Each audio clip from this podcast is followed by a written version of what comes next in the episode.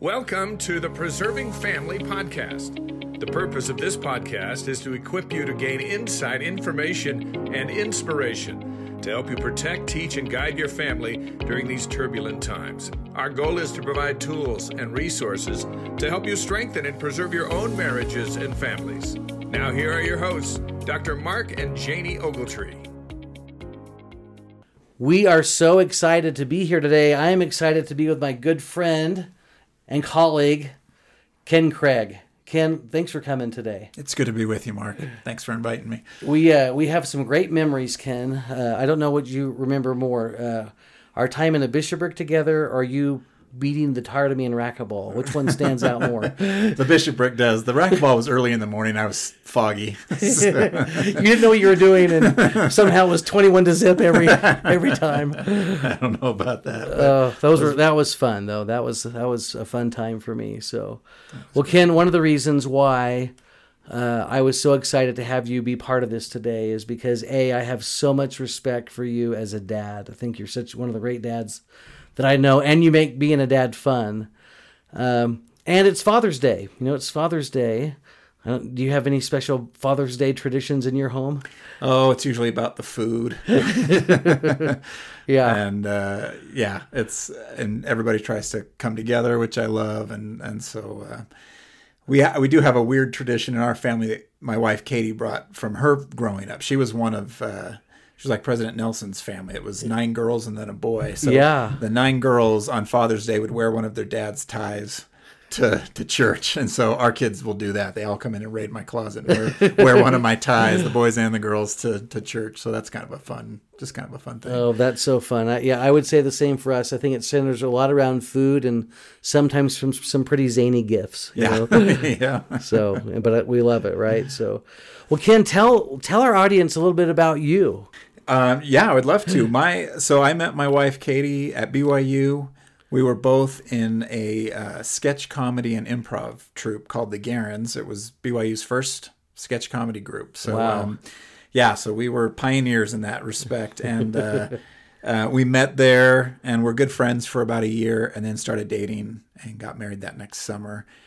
And uh, then we moved to, well, I guess we had our first daughter Abby. We had our first child, Abby, here in, in Utah. Then we moved to Las Vegas because, you know, Utah is no place to raise a family. So we moved to Las Vegas. you got to get to Vegas. yeah. And, uh, and we had um, six more children there. And then we moved back to Utah and had our, our, last, uh, our last child. So we have eight children. Uh, my background is in advertising. I, I work for the church now in philanthropies. We're here in Provo, Utah. Uh, I love I love having a big family. I grew up oldest of seven. Katie was one of 10. And so it was funny when we got married, we never even had the discussion of how many kids do you think we'll have? we just kind of assumed we would have a big family and, and we sure did. I mean, I think, I think it's a good sized family. So yeah. Um, okay. And you have a great, you have a great family. You really do. And I, we miss, uh, we miss having you in our ward. I, I remember uh, as a member of the bishopric, we would pray, we just need some strong families to move in. And you guys came and then you left. but was it a year later or something, or two, yeah. a couple years, I think. Yeah, it was a few years. Yeah, we were we loved being a part of this ward too, and uh, sir, I remember I remember meeting you and feeling like, oh, these are my people. Yeah, you yeah. Know? The other family with eight kids. Yeah, that's right. That's right. well, well, let's set the tone here, uh, Ken, as we as we have our uh, discussion on fatherhood a little bit. You know, one of my favorite books from years ago, uh, David Popenoe, a great scholar from Rutgers and uh, the talk was uh, sorry, the not the talk, but the book Life Without Father. And here's what he said: that I know a few other bodies of evidence whose weight leans so much in one direction, as do, as does the evidence about family structure. That on the whole, two parents, a father and mother, are better for the child than one. And I know that research backs that up over and over again. Of course, we're going to talk about fathers today and we don't want to leave out we, we recognize the importance of mothers we would never try to minimize that but oh, we just no. want people to know that when you have a mom and dad working together and it's probably important to you know to specify that yeah when we talk about fathers and the importance of fathers we're talking about good dads yeah. you know because uh, horrible dads aren't real helpful right yeah no and i've had some i've heard people argue that i don't know if it's great to have a dad like that but no but good involved fathers that love their children and are dedicated can make a huge difference. Absolutely. Uh, I mean, it's it's one of I, it's just such a fulfilling and, and noble work, and when you are engaged in it, well, you, you, you feel it. I mean, you feel the blessings that come from that. You feel the joy that comes from it, and uh, yeah, it's just one of my favorite things. I, I just listened to a little blurb today from Jordan Peterson. You may know a little bit about Jordan Peterson, but he was saying that you know, for men who aren't fathers or or, or who maybe aren't that great of fathers, he said they're missing out on so much fun. Yeah. they just talked about how much fun it is to be a dad. Yeah, I think it is. I think it's just the best time. I can remember, you know, when my kids were very young, and uh, when we lived in Las Vegas, and I would play racquetball with a buddy of mine, and he said, "Well, wait till they're teenagers and they hate you." And I was, "What? Why? Why will they hate? Why will they hate me? I don't. I don't want that." And I was a little bit, you know, thrown by that, and I was so grateful as my kids aged that that friendship, that that fun, and the the relationship that we had sort of grew with us. And there wasn't an era i mean obviously there's times you have to you know lay down the law and you have parameters as a as a parent that you need to make sure are in place. But that doesn't it doesn't have to be done with some sort of cruelty Right. you know? And so i think there's plenty of room to um, to still parent and to have a great time and be a good friend with with your children so i do I feel like i have eight of my best friends in my home so Well, I, I, I love that, and I, I, we had the same experience when we had all of our young little little ones together. And I remember a lady in our ward came up and said, "Wait till they're teenagers. You're gonna you're gonna hate your life." yeah and uh, say, I had the same reaction of you, like, why? Yeah. Why? What's what's going to happen Yeah, that, we, that we need to know about here? And and uh, and I I felt just how you did, Ken. That actually those teenage years were the funnest. That was the most exciting. I mean, it was hard in some ways. yes but, sure but it was so it was so fun to have your own children that you could have adult conversations with and, la- Yeah. and laugh together and uh, talk through some wonderful gospel principles and uh, uh, our kids are a little bit older than yours but now we look and can say so now our eight children are our best friends as adults you know Yeah. and i'm so grateful for that and i know i know your family's like that too Yeah, it's it's a great time. It's a great time. So here's a quote from uh, David Blankenhorn, who was the founder of the National Fatherhood Initiative. And he said, Many people today believe that fathers are unnecessary. I believe the opposite. I pledge to live my life according to the principle that every child deserves a father, that marriage is the pathway to effective fatherhood, that part of being a good man means being a good father, and that American America needs more good men. i love that we need more good men Yeah, I, I like agree. that kind of a call to action there. And uh, I can't think of a better barometer in my own life of what kind of man am I than what kind of father am I? You know, maybe what kind of husband am I? But and those roles are are distinct, but also there's overlap there, right? They it's within your family. flow and weave in and out for, for Yes. sure all, Yeah. all the time and so and it does take a good man to be a good husband and a, and a good father. It takes someone who's willing to make sacrifices and and put others first. And uh, we'll talk more about that in a minute. So certainly good fathers are necessary for the healthy development of their children. Good dads can make a difference. You know, it'd be fun to interview, you know, hundreds of people and their experiences with their fathers growing up and what kind of what kind of difference their their dad or mom has has made in their life. And even yesterday in a class I taught, you know, we were talking about life life's lessons learned, a book by Elder President Oaks. yeah. And uh, and I said, you know, what are some lessons that you can learn from your own parents? And I know that there are some sitting in those classes saying, I didn't learn anything good from my parents. I had horrible parents. And I and I was so I was quick to say, hey, and before you say that, we can learn something good from everyone. So just just think for a minute and you'll come up with something great, right? And so our our parents make a huge difference, but especially if they're good, consecrated, dedicated parents, especially good dads. Yeah.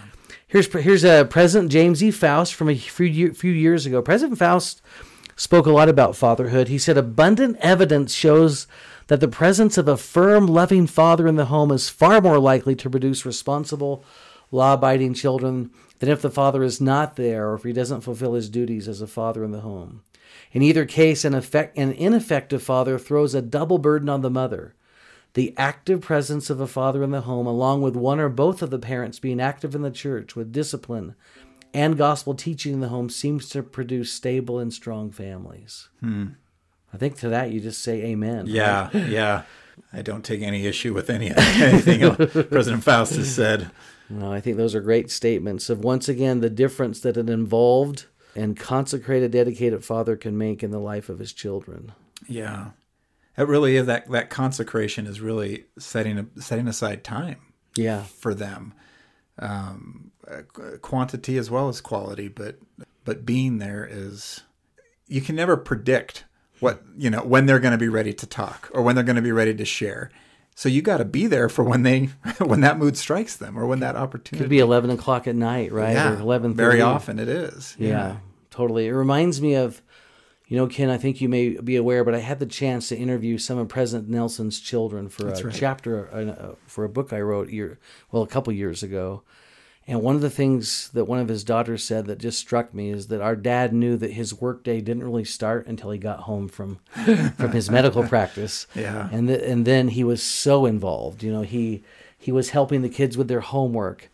Uh, he was running them to their you know lessons and yeah. places they had to be. He was even driving one to early morning seminary, but he was completely involved in in their lives, and he chose to to take his children with him on so many of those medical conferences because he saw other doctors that were losing their kids because they had so much wealth and time and and uh, means but but their kids were getting into trouble. And i think he said as you and i talked earlier that's not going to happen on my watch. Yeah. He made sure that he was really involved in their lives yeah. which i find amazing knowing how busy he must have been. I think there's there's a, an eternal pattern there. I, we think of our father in heaven as being involved in the details of our lives. We want him.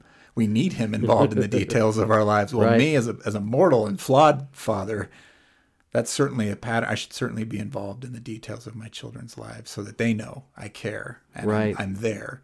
I'm a safety net for them, and I'm invested in who they are and what they're becoming. I think it's the only way we can have an influence on our children, right? Is if we're connected to them and uh, we've invested the time. Yeah. And then now to teach them, it, it's going to work, and they're more likely to uh, adopt or, or even be converted to the things that we're teaching them when there's a great relationship there. Absolutely, I yeah. agree with you. So, Mark, I know you're the research guy. You've got the credentials to talk about these things, and I'm more anecdotal and and stories and uh, personal experiences, but I am fascinated by the research. Yeah, and me so, too. Uh, you know, research shows that positive, healthy father involvement impacts children and teens in positive ways that matter.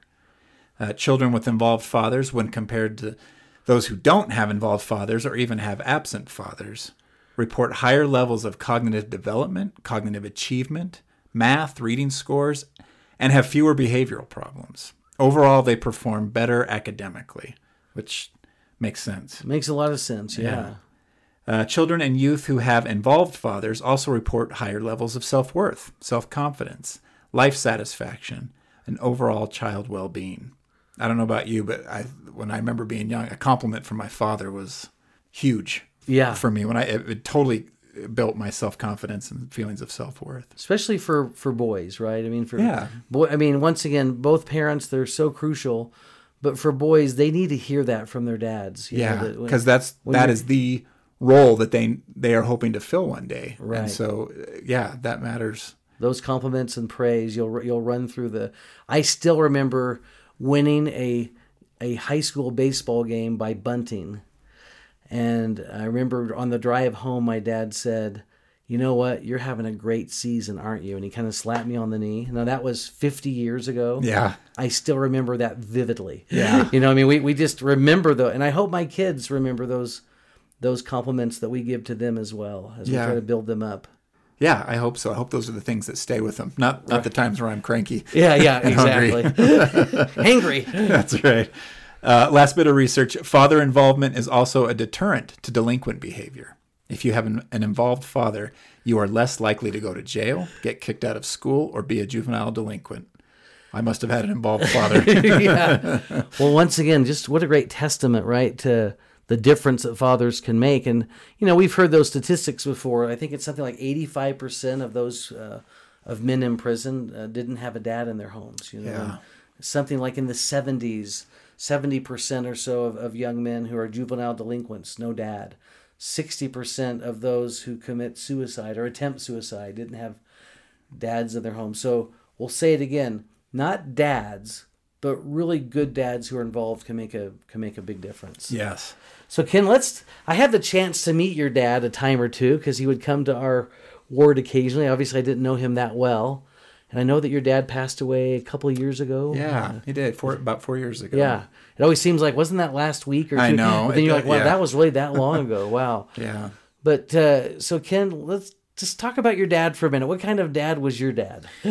Oh, my dad was a good man. Um, knowing knowing that you would ask me about him, I kind of and and four years is is a little bit of time, but it's still I still get it stuck in my throat sometimes. So I wrote this down, hoping that it would keep my emotions at bay. Is that all right if I? I, I love this? it. My dad was complex. There were layers to him. He was affectionate with his family, and he gave giant bear hugs that made it feel like everything was going to be okay. He came from a difficult home where it was not safe to be vulnerable, and on top of that, he was drafted into the Vietnam War. So he had some insecurities that manifested sometimes with a short temper, but over the years, he softened. Um, he had a tender heart, and as he got older, he was very adept at expressing it. He loved the beach, the mountains, and lakes. He loved being out and away. He did not love crowds. he loved laughing with his kids, uh, and what little tolerance he did have for authority, he saved it for church leaders. Yeah. Loved, loved the church leaders. Right. He loved his family. He loved the Lord, and and his throughout his entire life, my dad was trying to improve.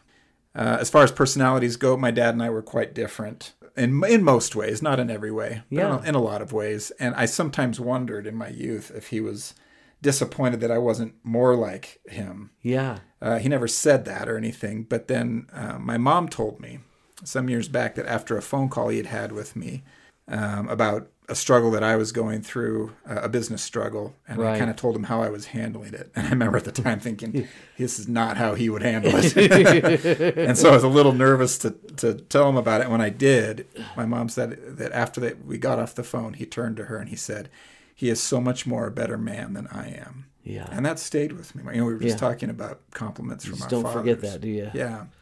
And after he passed away, my brother took things off of his computer hard drive and sent it to all of us. It was his journals, Yeah. talks that he'd given, and things like that. And I found a talk that he had given in October 2009. He was serving in a stake presidency, and he had written about another a different phone conversation that we had had.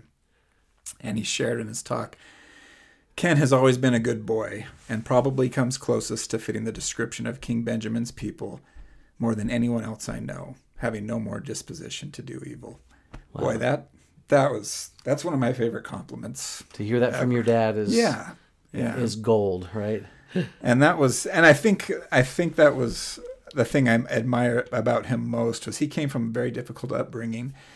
But in reading his journals after he passed, even from his mission up until now, I noticed that trend that he was always trying to improve. Yeah. that he's he wanted to be good for the Lord, for my mom, for his kids. He he wanted to improve, and and my uh, you know unbiased opinion, he sure did. I think he was heaven bound. Yeah. So good man. What a what a what a cool thing for for you to have that treasure of that talk that he gave Yeah, about, about yeah. you and Well, and thank you for giving me a space to share that. I don't know where else I would yeah share well, that. that's but- so cool i i love what you said ken about uh you know being better you know uh thinking that he's better you know you were better than him and i it was really funny so our son and his wife their kids went to hawaii recently and while they were there their oldest son luke so our oldest grandson uh, threw a rock. He wasn't trying to. he wasn't trying to hurt anyone, but just as he threw a rock, his sister oh no. uh, popped out of the water, and the rock, you know, just hits her. right in the head, and they have to run to to the hospital to get stitches. Oh no. And I remember hearing that and thinking, man, I could just see that happening in our day with our when our kids were younger, and how mad I probably would have been, you know. and so I asked Luke. I said, "How did your dad handle that?" And he said. You know, my dad just made me swim laps out in the ocean. and I just remember thinking, oh my gosh, my son is so much better than I was in some situations of how I may have handled something. But Yeah. Which is what you want for your children. we want right? that. We want them to be better than us. That's Yeah. for sure. So, so Ken, what are some of those lessons that you remember your dad teaching you that stand out now that may not have stood out at all Yeah. at the time? But are there some that you're like, you know, I remember a couple of these? I do remember a couple, especially, uh, I mean, he was always teaching. Even after I was married and had my own children, there were lessons that came from my dad. But Yeah. I can remember being young one time in, in sacrament meeting, and whoever was speaking was talking about marriage. right.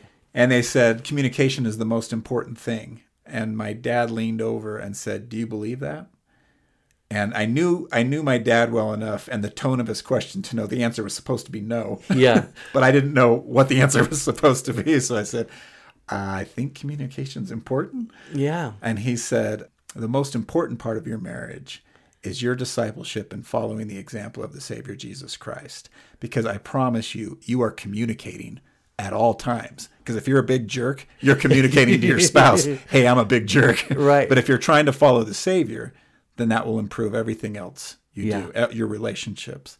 And that's, I mean, I was, I was elementary school age, and I remember that. Yeah. Um, it just struck me that that's what changes relationships. That's what changes people is following the Savior. And by the way, can I agree with that? I sometimes someone will ask me, "Okay, you teach this eternal family class. Why don't you sum up your whole class in a sentence?" And I'm like, "Actually, that's easy." Yeah. Because you know sometimes you, when you hear that, you're like, "That'd be so hard to do. How do you do that?" Super simple. It's exactly what your dad said. You know that if we're disciples of Christ, if we learn how to acquire the Savior's attributes, that's what you need to focus on. So what a cool lesson your dad was Yeah. sharing. I think that's great. I was grateful for that. Um, another time, I remember going to a stake conference and a youth, someone my age, was speaking, and they told a story about how they wanted to stay home from church to watch some sports game, and the dad said, and his dad said, "Well, son, it's it's up to you. Although you know your family will be at church, and you know I'm Yeah. going to leave it to you to make that decision." And and that he chose to go to church instead. And I thought, wow, I want to have that experience. I want to have that moment where I choose it. Yeah. And I had no, I really hadn't grown up having a problem with going to church. I Right. went, my family went. That was what we did, and and I was. Uh, and I was comfortable with that, but I wanted to have that that moment where I was recognized for choosing the right, I guess, in my dramatic young mind. Right. So one Sunday, uh, shortly after that, my you know I went in and told my mom, who was much more approachable than my dad, and I said, I said, hey mom, I'm not going to go to. I don't think I'm going to go to church today. And so she said, well, you'll have to tell your dad. And you're like, never mind. yeah, yeah, good call, mom. So I I went in and said, uh, hey dad, I don't think I'm going to go to church today. Waiting for the moment for him to say, it's your choice, and I could say, okay, I choose to go. So I said, Dad, I don't think I'm going to go to church today. And he said, Well, that's too bad because that's what our family does. So you got 10 minutes to get dressed and get ready. and uh, and some people will argue, oh, he took away your agency or whatever. I didn't see it that way because I I could have very easily gone to church and then Yeah. ditched or whatever.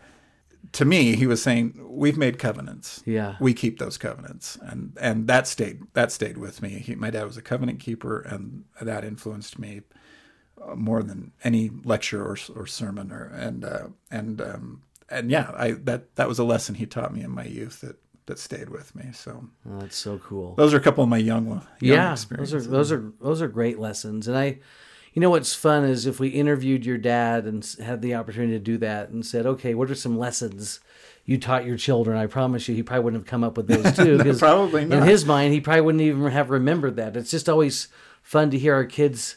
You know, I had one of our kids share something like that recently, and I, and I didn't really even remember that being a moment yeah, for me, but for her, it was super significant, you know. And uh, another reminder for dads and moms that we're always teaching, even when we don't know that we are. So, Ken, what are some of your beliefs about fathering? I'm sure some of those come from your dad, others come from things you've studied and learned, but just, you know, a few core beliefs. And I'm thinking this in the context of if you and I were standing up together and we're going to teach a group of 30 or 40 young men that are on the verge of getting married next month and starting their families, it'd be kind of fun to say, well, here here's three or four things you may want to know. Yeah. Well, here's two things that jump out at me, uh, Mark, and these actually come right from the, the proclamation on the family. Yeah. It says successful marriages and families are established and maintained on principles of faith, prayer, repentance, forgiveness, respect, love, compassion, work, and wholesome recreational activities. Yeah. And obviously, you could give you could s- spend a year studying each one of those, uh, Right. You know those uh, principles and attributes. But I, uh, for me, there's two that have that really stood out to me in my own life, and uh, one of those is compassion, Yeah. which I feel you know there's many definitions of compassion, right? But for me, um, I think it is assuming the best about each other and giving each other the benefit of the doubt, and Yeah. that's certainly a dynamic in my marriage. But I also feel that with my children, where when someone's having an off day, rather than seeing it as this character flaw, it's the hey, that's not you. I'm not sure what happened, but let's get back to being your best self and, and kind of uh, loving them into that rather than seeing everything as this needs to be a family home evening lecture. yeah. but kind of That's assuming right. that, that extending that kind of compassion. I love it when that's extended to me. And I, and so I, I love to extend that to my to my children. And the other is forgiveness, um, which I think is a strong component to that that compassion. But I, I have children who boy, they are so quick to forgive. Yeah. And man, I appreciate that. Yeah. And um, and that instills in me that desire to be to be quick to forgive and and to be quick to ask for forgiveness. I think there are people that can carry I've seen people, I know people who have carried a grudge or carried anger and and just don't let let it go. And that just festers and be, and just opens the door to so many other problems. Yeah. And uh, like they're not going to they're not going to listen to you or take your counsel when their when their heart is Yeah. hard. And so um so those are two that I I would want my kids to to really understand and use in their own relationships. Right. And it makes me think, Ken, as I ask you that question, I'm like, okay, what would I say to that? You know, and I think Yeah. obviously what you've shared is is wonderful for me. But the right answer is go Mark. The correct answer would be no. The uh, I, first of all, I think of just the connection and the relationship. You know that that that's key, and it has to be there because if the, if it's not, there's no influence, there's no teaching. yeah. Um, and so that's huge, you know, to have that connection.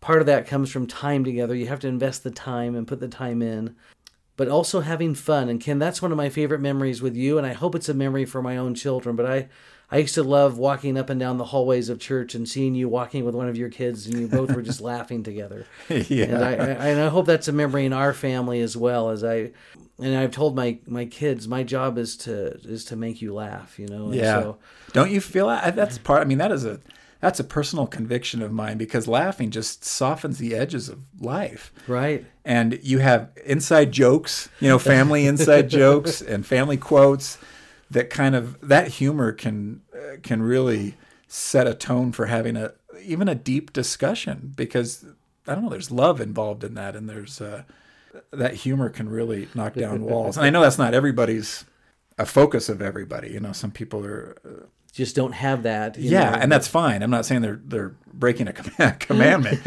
I just I don't know how I would parent without without humor, yeah without fact, laughing together. i remember there was a time in our life where my son would we'd sit in church and he would start drawing cartoons of the speakers. And, and then and, and then with quotes that they were saying. And uh, sometimes there'd be a little bit of snickering and and uh, i would do all i could to not just break out and laugh. And we were like on the second row. But i remember uh, janie telling me uh, one of those times going to church that I couldn't sit next to Brandon. I'm like, really? You're like, you're separating us? She's like, yeah, you cannot sit next to him. but I thought that was pretty healthy. That's like, great. You know what? I'll if I get kicked out of sacrament meeting for laughing with my son, I'll take it. Yeah, because exactly. I probably probably need that every now and then. So, all right. Well, Ken, what about? And this is, you know, maybe both of us can share something here. I and there's so many. You know, when I when I think of choice experiences we've had with our children, there's certainly highlights that in our LDS faith and culture that center around ordinances and covenants and and you know experiences like the mission, you know, heading onto a mission or being married in the temple or but a lot of those significant experiences can come from really simple things that happen in our in our lives. And I just I thought it'd be cool if, if maybe each of us just shared one kind of cool experience from fatherhood that you're like, you know what? I hope I never forget this one. This is Yeah. this was a big one for me, and I. And once again, now flipping that around a little bit, that may be one that our kids have never thought of since, but we're like, oh, I'll never forget that. Yeah. I have two. I'll try and tell them really quick. One was, you know, our fa- you know this. Our family has done several cross country trips. Yeah. We had a 12 passenger van, and we've gone to all the way to Boston and and back. And um, and those trips can be long. I mean, they were several weeks long. I mean, Yeah. some of the days can be long. Yeah. And and uh, I just remember being in New York. And we it was we were there for one day, so we packed it way too much in. We were overscheduled, and we're on the subway at the end of the day, you know, heading back to our car, wiped out. And my kids start. We were the only ones in this section of the subway, and they start just being so goofy, and they're running around the poles and doing this. And I'm watching it, going, I love this moment. Like this Yeah. might be the moment of the trip for me. We're all laughing together, all you know, all of us on this subway. And on the same trip, my youngest Hillary broke her collarbone. Oh and my So yeah, fell down some Hopefully stairs. Hopefully not on the subway. no, we were getting mugged in, a, in an alleyway. No, it was uh, in Chicago on the way back, and she fell down some stairs, broke her collarbone. Oh boy. And so we're we're maybe 12 hours from home. It's the final stretch in the car, and the kids all do this lip sync, uh, you know, in the car together. And I, it was another moment of you know, some of us are in pain, we're all tired, and we're just enjoying this moment together. Yeah. And uh, and so that was that was uh, that just reminded me, like you say, there's those big things: births, ordinances, marriages, babies. But there's those moments that you can't anticipate that just kind of stand out to you, and you feel like uh, you're kind of seeing heaven in this moment, totally, totally unplanned. Yeah. So No, I think that I love that. I love the I love the the way that you saw that experience that many people would have seen and maybe not thought thought much of. you Yeah. know, But uh you know, one that the one that I think of, and and really, I think for both of us, we could probably come up with twenty or thirty of these. You know, Yeah, it's hard to and, narrow and, they, and they're awesome because when they when they happen, wow, what a what a great experience and something that cements our bond, you know, to our children. But one of the one that I think of for me, and I hope I never forget it, but when our kids were really young, uh, there was a time where I was working full time and in graduate school, uh, which meant sometimes a couple days a week I wasn't going to get home till ten o'clock at night, which meant uh, our kids were in bed. They were, Oh, yeah. I mean, they were they were in bed when I got home, you know. But anyway, we would have scripture study in the morning. They were like two, three, four years old, so whatever that looked like, you Yeah. know, at that.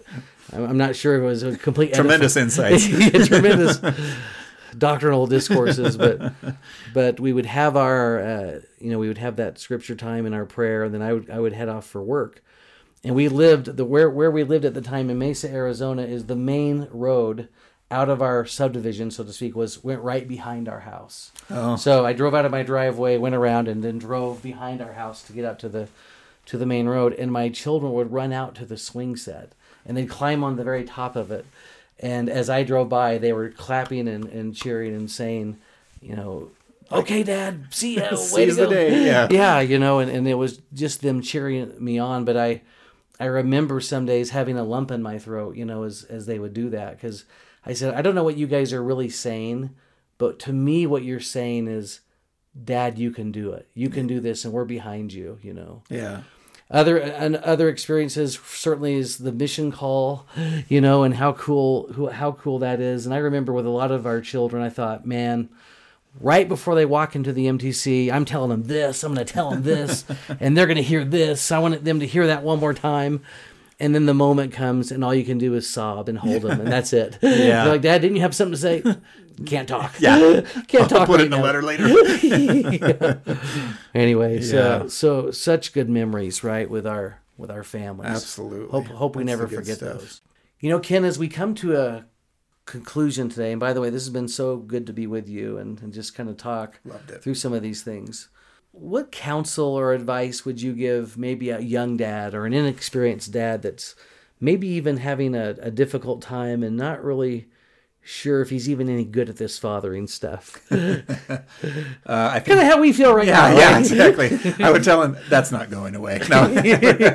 um, I think, yeah, I think we've all been there, and I think we find ourselves there from from time to time. There's days where you're really nailing it, and days when you're uh, convinced you've never nailed it. Yeah. And, um, but I think I think perspective. I think giving yourself some grace, and um, and I think perspective helps. You know, it it's not going to always feel this way because it hasn't always felt this way. You Yeah. know? and so um, there's a quote that uh, from President Henry B. Eyring that brought me a lot of, of comfort, and I've and I've shared it with other friends when they're feeling a little bit of this overwhelm. But this is from uh, an article, "The Hope and the Hope of Eternal Family Love" from August 2016. He says, A prophet of God once offered me counsel that gives me peace. I was worried that the choices of others might make it impossible for our family to be together forever. He said, You are worrying about the wrong problem. You just live worthy of the celestial kingdom, and the family arrangements will be more wonderful than you can imagine. Wow. And I, I feel like that is saying so much. It's certainly a testament of of the atonement and this, our Savior's love amidst our weaknesses Right. and that he is anxious to bless us and anxious to help us get to where we are uh, reassured Yeah. of good things to come of of things as they really are and uh, and sometimes when we're feeling that discouragement it's hard to feel love it's hard to feel the light of of the savior but that perspective for that that just offers me that perspective oh yeah i will keep doing what i can do and this story's not over my children's stories are not over and Right. uh, and if i'm doing the best i can that's that's all that the lord's asking of me Yeah. and, uh, and even if I'm not doing the best I can, I can repent and try to do the best I can. And Right. so the um there the, it will be a happy ending if that's Yeah. what I want. Yeah. And I always believe that it's never, ever too late. Ever. Absolutely. You know, some people think that, okay, I'm 60 years old. I don't have this great relationship with one of my kids. Oh, well. No, no. You could have a great next 30 years with that kid. You Yeah. Know? And, you know, one of, for me, Ken, what I would say is one of the patterns that I notice a lot, especially with our students at BYU, is that they have this faulty belief that if their parents' marriage was a certain way, usually a bad in a bad way, Yeah. that they're destined to have that kind of marriage, you know, or if their dad, if you know, or their mom was a certain way, then I'm probably going to be just like them. And it doesn't have to be that way at all. In fact, sometimes we look at what our own parents have done and say, I, I may need to do some things really different. Maybe even the opposite sometimes, and, and it could be very successful. I would tell a young, discouraged father uh, that that what you what you need to do could be really, really simple, and it's really as simple as, you know what, invest the time. You know, put the time in, have fun with your, have fun with your family, have fun with your children, and uh, find ways to enjoy them. But you're going to have to spend some time and and have some fun with them and laugh hysterically Yeah. uh, and take interest in their lives. Ask them questions. You know, and I don't want to oversimplify this because I know some would think, "Oh boy, you don't know how hard it is," but really, to be a good dad isn't that hard. But there's just not many people who want to do it. Yeah. you know, because it because it is tiring and it can be exhausting. Well, like you say, you don't want to oversimplify it, but you also don't want to overcomplicate it. Right, right. You know. to ask your kid a few questions at the end of the day, uh, to go do something with them. I mean, I'm one of my favorite things with my own children was riding home with them in the car by myself just after one of their events, whatever that was, and just talking about it. And that didn't take any effort. That didn't cost much money, but I think it made a huge difference, you know, Yeah. in my life and in and in their lives. You know, this uh, this quote from W.C. Brann is one that uh, I've always liked. He said that the place to take the true measure of a man is not in the darkest place or in the amen corner, nor in the cornfield, but by his own fireside. By the way, this quote's from the 1800s. So there he lays aside his mask, and you may learn whether he is an imp or an angel, cure or king, hero or humbug. I care not what the world says of him, whether it crowns him boss or pelts him with bad eggs. I care not a copper what his reputation or religion may be. If his babies dread his homecoming, and his better half swallows her heart every time she has to ask him for a five dollar bill, he is a fraud of the first water, even though he prays night and morning until he is black in the face. But if his children rush to the front door to meet him, and love's sunshine illuminates the face of his wife every time she hears his footfall, you can take it for granted that he is pure, for his home is a heaven. I can forgive much in that fellow mortal who would rather make men swear than women weep, who would rather have the hate of the whole world than the contempt of his wife, who would rather call anger to the eyes of a king than fear to the face of a child. Isn't that a great measure of Yeah. of manhood? Well, hey, how about an invitation? You know, we talk about LDS, let's do something, and we're not going to ask dads to do much this week. They need to take a take a break, right, Ken? Absolutely. Kick back. That's right. But what if, for the dad or even the grandfather or even a, a, a mentor in your life, that you wrote him a note, a short note, or sent him a text or an email or something, just letting them know something specific that they did that had an impact on you, that that that helped you at a different time in your life. What what kind of difference did they make? Let them know and uh, share that with them. I promise it will make their day. Yeah. They may be waiting to hear something like that and it could. I could make their whole Father's Day. Yeah, and they need it. They need to hear that. They definitely do. Well, thank you so much, Ken. Once again, it's awesome to be with you, and we need to do this again. Absolutely. It's my privilege, my blessing to be here. Maybe the topic will be BYU scores in the Big 12 or something. We'll, we'll, we'll do some Yeah. predictions or something. But great to be with you, Ken. And for all who are listening, we hope you have a wonderful week and look forward to seeing you next time.